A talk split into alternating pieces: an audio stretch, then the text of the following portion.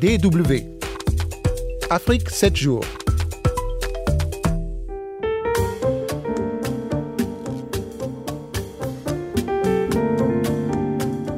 Bienvenue à ce tout premier numéro d'Afrique sept jours de l'année deux mille dix-neuf, une émission au cours de laquelle Marco Voltaire va nous présenter le commentaire des journaux allemands ou des journalistes allemands sur l'actualité africaine. Ce sera dans l'Afro-Presse. Bonsoir Marco. Bonsoir Eric. Alors, quels sont les thèmes que vous allez développer? Eh bien, nous partirons notamment en Libye tout à l'heure pour parler de ces milices armées qui contrôlent Tripoli.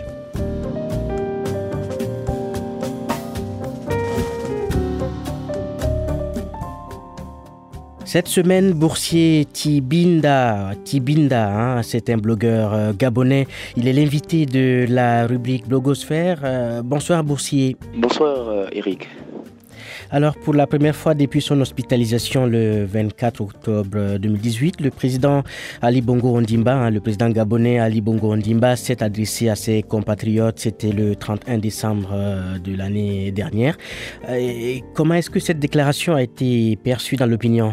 Pour la première fois dans l'histoire de notre pays, la déclaration du président de la République a été entendue, donc avec beaucoup de passion et surtout de raison. Un discours qui a duré deux minutes et dix-huit secondes, selon le quotidien Jeune Afrique, au détriment de la rupture des réseaux sociaux et des avis partagés ici et là sur un éventuel montage vidéo pour convaincre l'opinion. Ce qu'il faut retenir, c'est que cette déclaration a été perçue comme un acte de courage, doublé d'une envie de faire taire les rumeurs sur sa mort.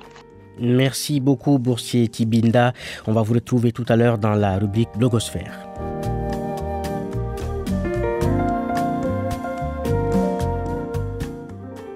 L'actualité cette semaine reste toujours marquée par l'attente des résultats du triple scrutin du dimanche trente décembre deux mille dix-huit en République démocratique du Congo.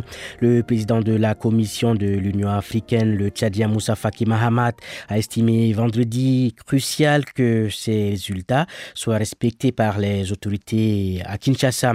Jeudi, les États-Unis ont aussi appelé les autorités électorales, hein, notamment la C E N I de la R D C, à respecter le choix des Congolais en publiant des résultats exacts avec des menaces de sanctions. Quant à la puissante église catholique, la CENCO, eh bien, elle a indiqué, toujours jeudi, connaître le nom du vainqueur de cette élection présidentielle et a demandé dans la foulée à la Commission électorale nationale indépendante de proclamer les résultats dans le respect de la vérité et de la justice. Réponse de Jean-Pierre Kambila, le directeur de cabinet civil adjoint du président sortant de la R D C. À la limite, ils ne peuvent voir que cinquante mille, soixante mille bureaux de vote. Et il y en a eu plus de cent soixante-dix mille. Donc, si eux-mêmes déclarent avoir des informations sur vingt-cinq mille bureaux de vote, vingt-cinq mille sur cent soixante-quinze mille, vous faites les calculs, vous voyez, est-ce que vous pouvez affirmer avec certitude que vous avez les moyens de projeter lorsque vous ne maîtrisez que vingt-cinq sur cent soixante-dix.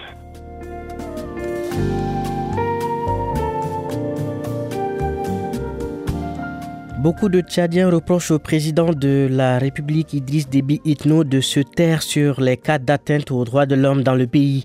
De nombreux citoyens ont donc vu leurs droits violés, parfois par des officiers supérieurs de l'armée ou de la police l'année dernière. Un cas a encore défrayé l'actualité et il y a juste quelques semaines, celui de l'arrestation le douze décembre d'un présumé voleur par un colonel de la police du nom de Sanoussi Ahmad. Oshi. L'officier supérieur de la police, aidé par son entourage, a donc torturé et séquestré pendant plus d'une semaine le présumé voleur à son domicile. Puis, ils ont traîné la victime pour l'abandonner sur un carrefour.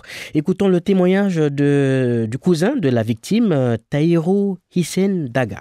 La pression des réseaux sociaux a fini par avoir raison de l'omerta des autorités tchadiennes et c'est comme ça que le colonel a été appréhendé. Mais nous pensons qu'il faut continuer à maintenir cette pression parce qu'on sait comment les choses se passent au Tchad. Il est fort possible que cette mise en scène finisse par aboutir à une relaxe en catimini du colonel sans pour autant être inquiété alors qu'il y a mort d'homme pour rien.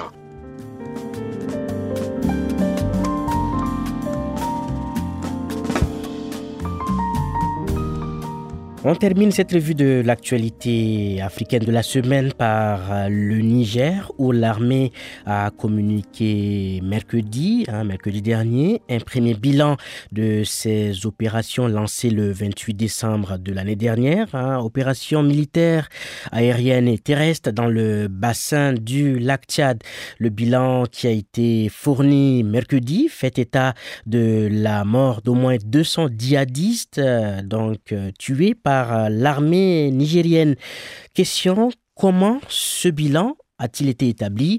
Réponse du ministre nigérien de la Défense nationale, Kala Montari. Nous avons fait des estimations par rapport à des bases et des mouvements des personnes. Nous les avons bombardées seulement lorsque nous les avons identifiées. Nous les identifions avec des moyens techniques qui sont les nôtres. Et c'est des estimations. Ce qui s'est passé, les bilans de l'armée de terre, ça c'est des bilans physiques, des corps comptabilisés et ensevelis par nos armées.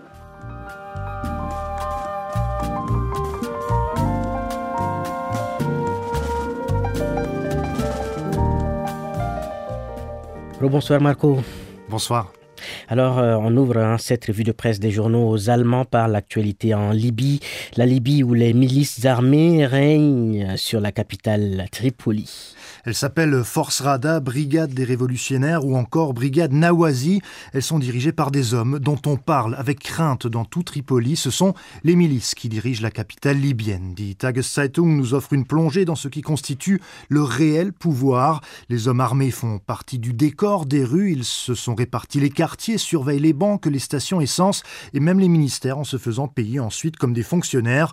Celui qui veut retrouver un proche enlevé ou sa voiture volée ne va depuis longtemps plus à la police. Ce sont aussi ces groupes qui arrêtent les migrants pour soi-disant protéger la population de la criminalité et de maladies, tout en faisant du chantage aux familles des interpellés. La population au bord de la ruine et qui fait la queue devant les banques pour retirer quarante euros par mois n'a depuis longtemps plus confiance dans le pouvoir officiel. Les groupes armés sont même devenus de facto des interlocuteurs pour les diplomates étrangers puisqu'elles gèrent euh, les aéroports et assurent leur protection.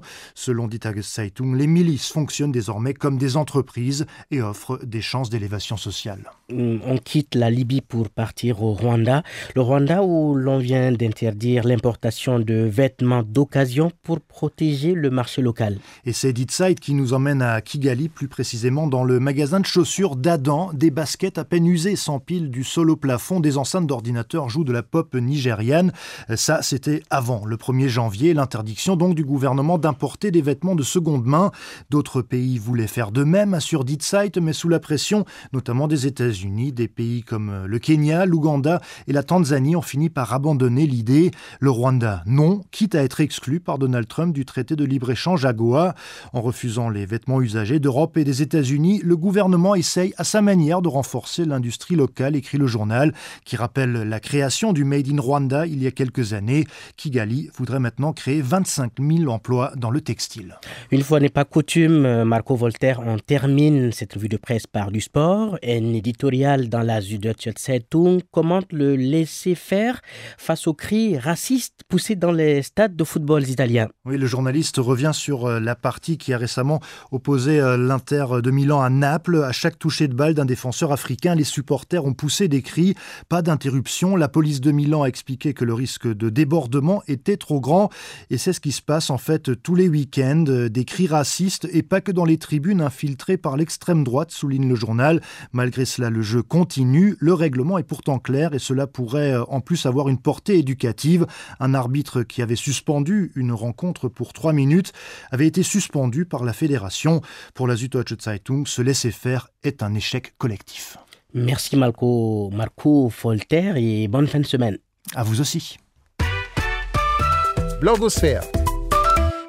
Le vingt-quatre octobre deux mille dix-huit, le président gabonais Ali Bongo Ondimba a été hospitalisé en Arabie Saoudite avant de venir poursuivre sa convalescence au Maroc. Pour la toute première fois donc depuis son hospitalisation, Ali Bongo Ondimba s'est adressé à ses compatriotes le trente et un décembre deux mille dix-huit. Alors, Boursier Tibinda, n'est-ce pas suffisant ces aveux ? Alors, euh, Eric, il serait difficile et, et prétentieux de dire que cet aveu soit suffisant. Ali Bongo est surtout là pour présenter sa personne physique, euh, pour taire les rumeurs sur sa mort et calmer les allures de la classe politique, en l'occurrence celle de l'opposition. Voilà, selon euh, l'opposant euh, Alexandre Barro Chambrier, euh, cette apparition d'Ali Bongo Ondimba, après plus de deux mois d'absence, euh, au-delà de l'aspect humain, hein, sous réserve d'un montage euh, laborieux, euh, cette apparition, selon cet opposant, euh, suscite encore plus euh, d'interrogations et, et d'incertitudes. Euh, est-ce que, comme lui, vous plaidez pour, une, euh, voilà, pour euh, que des élections anticipées euh, soient organisées et que la vacance du pouvoir soit constatée? C'est le point de Barro Chambrier. Pour ce qui me concerne, l'ordre constitutionnel devrait être rétabli, en ce sens que la décision prise par la présidente de la Cour constitutionnelle ne soit pas de nature à violer les dispositions permettant de déclarer la vacance du pouvoir pour des raisons évidentes. Le président, certes, aujourd'hui est bel et bien vivant. Pour ce qui est de ses facultés à diriger le pays, seuls les médecins sont habilités à nous donner cette information. Mon point de vue dessus est simple, que les opposants et la classe dirigeante se réunissent au Maroc pour prendre acte de l'état de santé du président afin de conclure tout débat à ce sujet.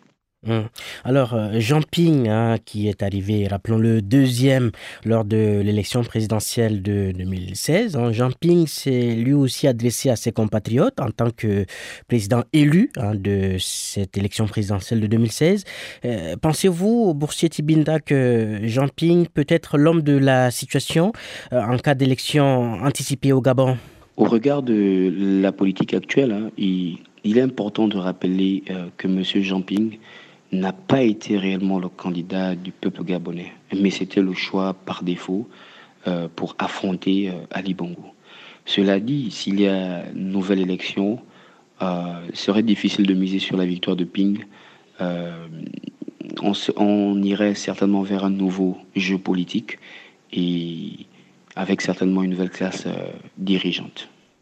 Sur un tout autre plan, Boursier Tibinda, la Commission nationale des prix des produits pétroliers a annoncé, hein, le lundi trente et un décembre deux mille dix-huit, hein, l'année dernière, hein, dans un communiqué, euh, elle a annoncé, cette commission, la baisse de dix francs C F A. Hein, par litre du gasoil et d'essence vendu à la pompe, hein, dans les stations d'essence notamment, et comme en réseau, hein, en industriel, euh, durant le mois de janvier deux mille dix-neuf sur l'ensemble euh, du territoire gabonais.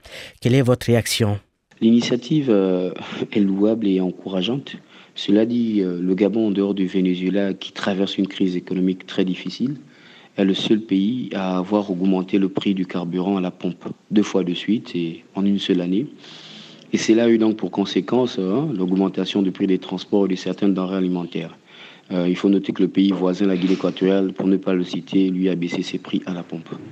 Merci beaucoup, Boursier Tibinda.